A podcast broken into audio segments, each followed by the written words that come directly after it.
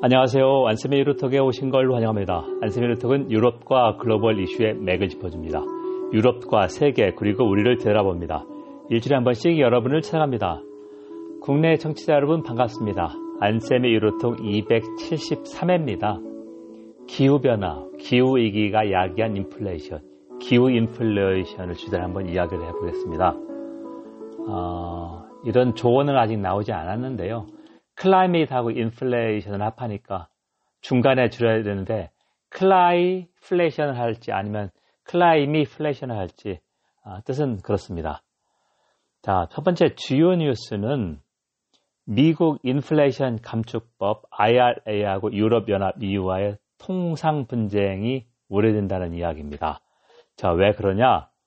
국내 자동차 업계도 야단이 났습니다. 왜냐하면은 어, 인플레이션 감축법인 기후위기 대응에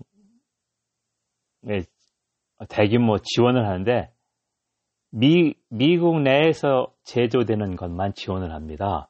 그러니까 우리나라 어, 전기차 미국 수출대 전혀 보조금을 받지 못하고요. 어, USMCA, 나프타, 미국, 멕시코, 캐나다 그 협정에서 50% 이상 부품을 만들기 위해서 경우나 또 하나는 전기 배터리도 중국산이 들어가면 지원을 안 씁니다. 자, 이거는 미국이 바이든 행정부가 IRA의 핵심으로 미국 일자리 그리고 어, 중국 견제 이게 분명히 들어갔다는 얘기인데요. 왜 그럼 유럽연합하고 갈등이냐? 유럽연합 이유가 그린딜을 해서 미국도 그린딜을 하니까 같은 방향인데 어, 유럽연합의 갈등하고 분쟁 이유는 명확합니다. 세계무역기구 WTO에 따르면 국내산하고 외국산을 차별대우해서는 안 됩니다. 그러니까 미국이 국내 사업자만 우선한다는 얘기죠. 그래서 어, 유럽연합 갈등, 통상 분쟁이 어, 발생할 수 있다. 여기서 또 하나 문제점은 뭐냐?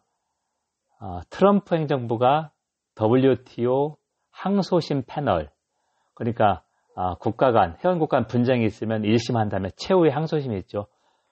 그 항소심 패널을 임명하지 않아서 기능이 정지되어 있습니다. 바이든 행정부 취임 후에도 이게 변화가 없습니다. 그리고 WTO 가면 몇 년 걸릴지 모르기 때문에 원래 바이든의 인플레이션 감축법은 어, 멕시코하고 캐나다도 포함 지원을 안 하려고 하다가 캐나다가 거세게 항의하는 바람에 USMCA, 멕시코, 캐나다가 들어갔고 유럽 EU도 어, 같은 문제 제기를 했는데 바이든이 수용하지 않았습니다. 그래서 바이든 행정부가 2021년 1월에 취임한 후 동맹복원을 외쳐서 어, 우크라이나 전쟁 관련해서 유럽하고 협력 같은 게 잘 되는데 어, Make America Great의 마가 트럼프가 미국을 위대하게 다시 만들겠다 해서 트럼프의 목표는 어, 부자를 위한 감세고 위한 정책을 썼는데 바이든은 일자리, 중산층, 중산층을 위한 전쟁이다 이렇게 하고 있고요. 아, 독일하고 어떤 대비가 지냐면 독일은 21세기 초지만 태양광 패널 대부분 중국산이 다, 다 지원해줬습니다. 재생에너지 전환을 하려고.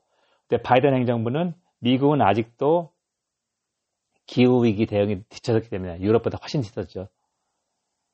화석 연료는 일괄 생산하고 있습니다. 원자재 생산부터 최종자까지 upstream, downstream 하죠. 하지만 재생에너지는 미국이 그런 체계를 아직 못 갖췄습니다.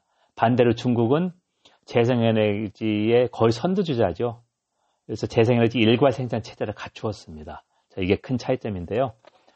어, 독일도 만약에 지금 상황이라면 어, 중국산 수입 태양광 패널에 대해서 보조금 주기는 쉽지 않을 것이다. 하지만 21세기 초 중국은 이렇게 아니 독일은 이렇게 했다. 그게 지금의 미국 정책하고 어, 다른 점이다 이렇게 했는데요. 어, 작년 9월에 미국하고 EU Tra, Trade and Technology Council 무역기술위원회가 아, 출범을 했습니다. 그래서 양자 간 대상관계죠. 미국과 유럽연합 사이에 무역 통상 아, 각종 기준 규제 같은 걸 이야기하는데요. 공급망, AI 그런 걸 이야기하는데 원래 이런 거 있을 때는 TTC한테 이야기를 해야 된다.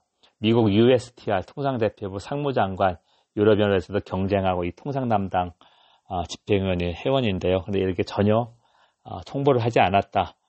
미국의 통상정책은 어느 누구한테도 간섭받지 않게 마음대로 자의제를 하고 있다는 얘기고, 어, 이걸 이제 어떻게 해석하시냐면, 어, 우리나라 경제가 미국의 안보의 하위 변수를 편입됐다.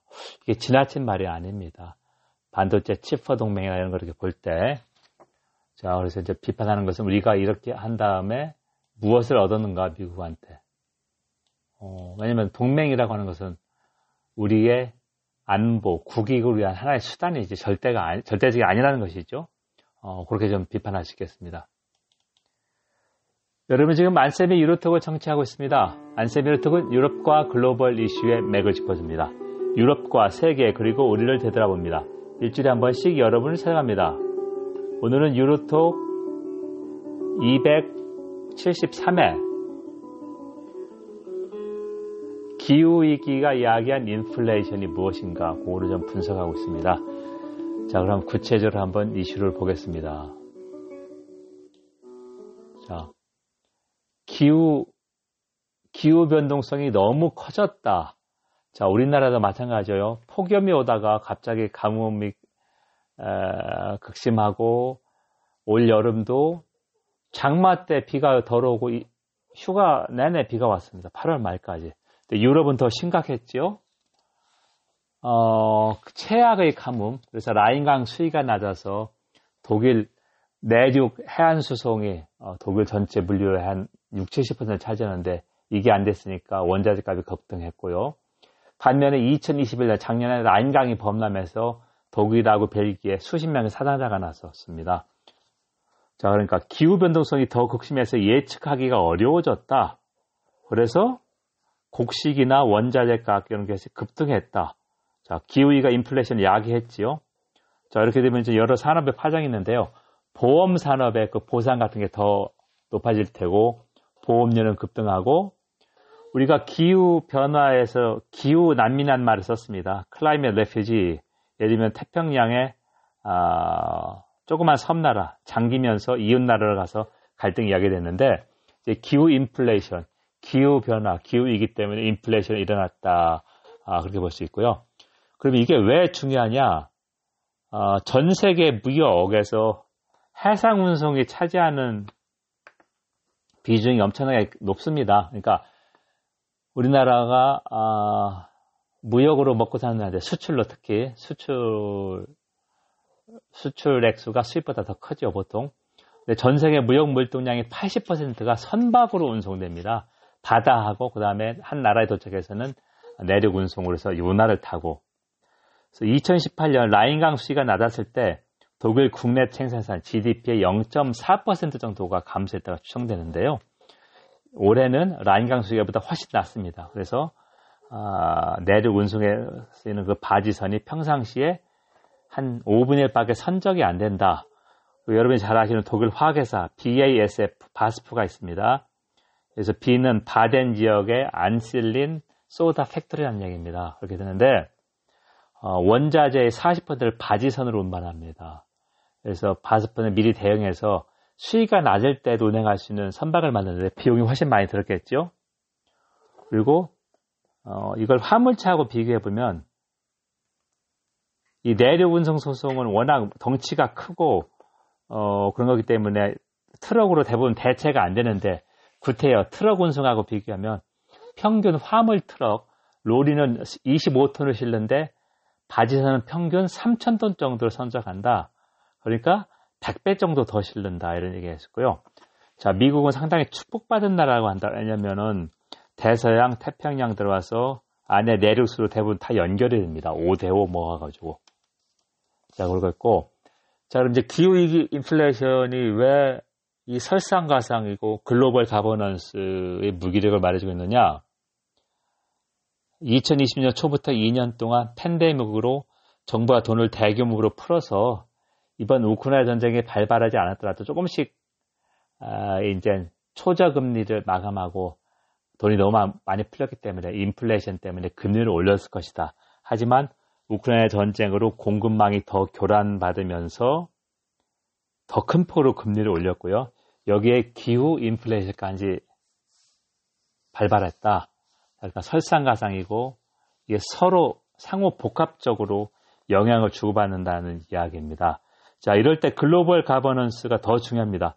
국가 간이 협력을 해서 기후에 적극 대응하고 미국도 바이든 행정부가 다행, 다행스럽게도 유럽연합이 주도하고 있는 그린딜에 일부 합류했다. 하지만 주요 뉴스에서 말한 것처럼 아, 자국 산업 보호에 중점을 두고 있다. 그러니까 기후위기 대응책의 한 면이 산업정책, 산업을 집중 육성하는 거하고 연관되어 있는데 자 이런 것 때문에 글로벌 가버넌스는 무기력하다.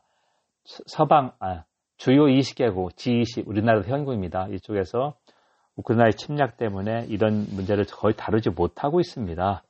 그래서 글로벌 가버넌스 국제협력은 더 필요한데 그러지 못하고 있다. 그래서 G2 세계가 아니라 G0 세계라는 말. 아무 리더가 없다는 말이 과장이 아닙니다. 여러분 지금까지 안세미 유로톡을 청취했습니다. 안세미 유로톡은 유럽과 글로벌 이슈의 맥을 짚어줍니다. 유럽과 세계 그리고 우리를 되돌아봅니다. 일주일에 한 번씩 여러분을 찾아갑니다. 오늘은 273회 기후 난민에 이어서 기후 위기가 초래한 기후 인플레이션 이게 경제에 어떤 의미가 있나 이걸 좀 살펴봤습니다. 어, 이제 9월 1일 목요일에 학교가 개강합니다. 학생들 다시 만나게 되어 다시 반갑고요. 이제 뜨거운 바람 대신에 이제 찬 바람, 어, 선선한 가을이 시작됐습니다. 어, 기온 차이가 큰데 건강에 유의하시기 바랍니다. 저는 8월 24일부터 며칠간 어, 아내와 함께 이번에도 작년에 이어서 여수로 휴가를 좀 다녀왔습니다. 그래서 8월 23일 한 주 쉬었고요. 어, 다시 만나게 돼서 반갑고 여수 강추합니다. 특히 여수에서 배를 타고 25분 가면 금오도가 있습니다. 거기에 비렁길, 비렁이라고 하는 현지 사투리로 벼랑길입니다. 수직 바닷가 절벽 위에 어, 그 지역 사람들이 다니던 조그만 등산길이 있습니다. 아주 진짜 쪽빛 바다입니다.